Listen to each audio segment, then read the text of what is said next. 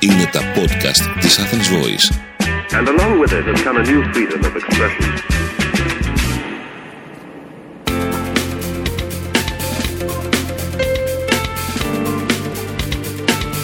marketingconsultant.gr Μάρκετινγκ για μικρές ή μεσαίες επιχειρήσεις και ελεύθερους επαγγελματίες. Ο σύμβουλος Μάρκετινγκ Θέμη 41 σας προτείνει ιδέες και λύσεις για να αναπτύξετε έξυπνα την επιχείρησή σας. Καλή σας ακρόαση. Γεια χαρά σε όλους. Είμαι ο σύμβουλος Marketing Θέμη 41 και σε αυτό το podcast της στήλης Business and Marketing Tips της Athens Voice θα σας μιλήσω για το personal brand ή αλλιώς την προσωπική σας μάρκα. Και εδώ θα προσθέσω την μοναδική προσωπική σας μάρκα. Η θεωρία μας λέει πως η μάρκα, το brand δηλαδή, είναι το άειλο άθροισμα των χαρακτηριστικών ενός προϊόντος και κατ' επέκταση η προσωπική μάρκα, το personal brand, είναι το άειλο άθροισμα των δικών σας χαρακτηριστικών. Ο Jeff Bezos της Amazon το είπε ακόμα καλύτερα ότι το brand είναι αυτό που λένε οι άνθρωποι για σένα όταν εσύ δεν είσαι μέσα στο δωμάτιο. Θυμηθείτε, σημασία δεν έχει ποιο είναι το πραγματικό σας όνομα, σημασία έχει το όνομα με το οποίο θέλετε να ταυτίζει ο κόσμος εσάς και αυτό που προσφέρετε. Ένα παράδειγμα, εμένα δεν θέλω να με ξέρει κανείς ως Θέμη 41, θέλω να με ξέρουν ως σύμβουλο marketing Θέμη 41.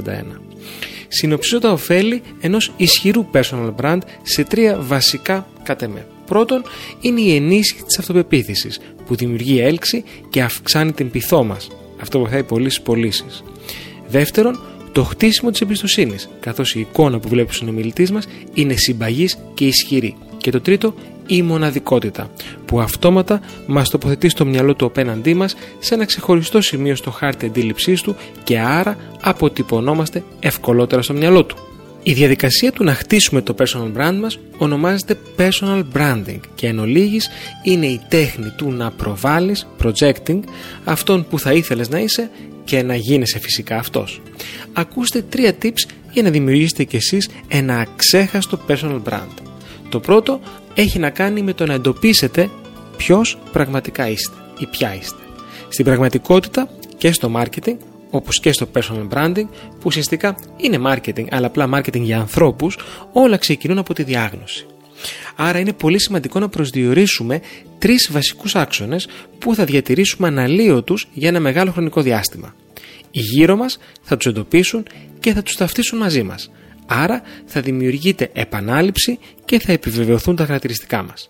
Ποια είναι αυτά, η ομιλία.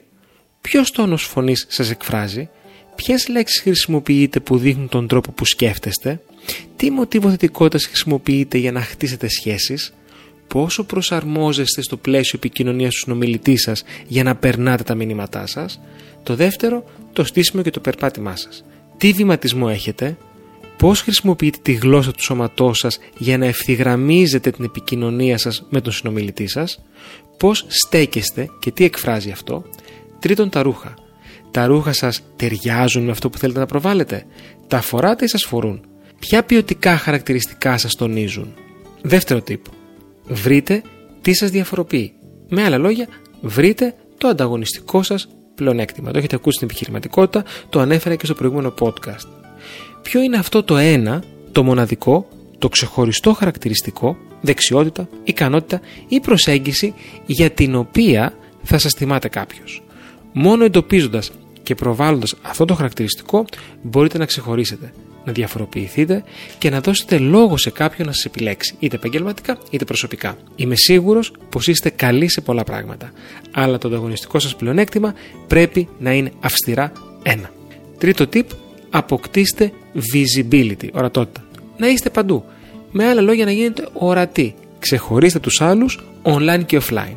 Χρησιμοποιήστε το LinkedIn για την online δικτύωσή σας, δημιουργώντας προχωρημένο advanced περιεχόμενο που καταθέτει άποψη. Προσοχή, δεν ανεβάζουμε ό,τι ανεβάζουμε στο Facebook.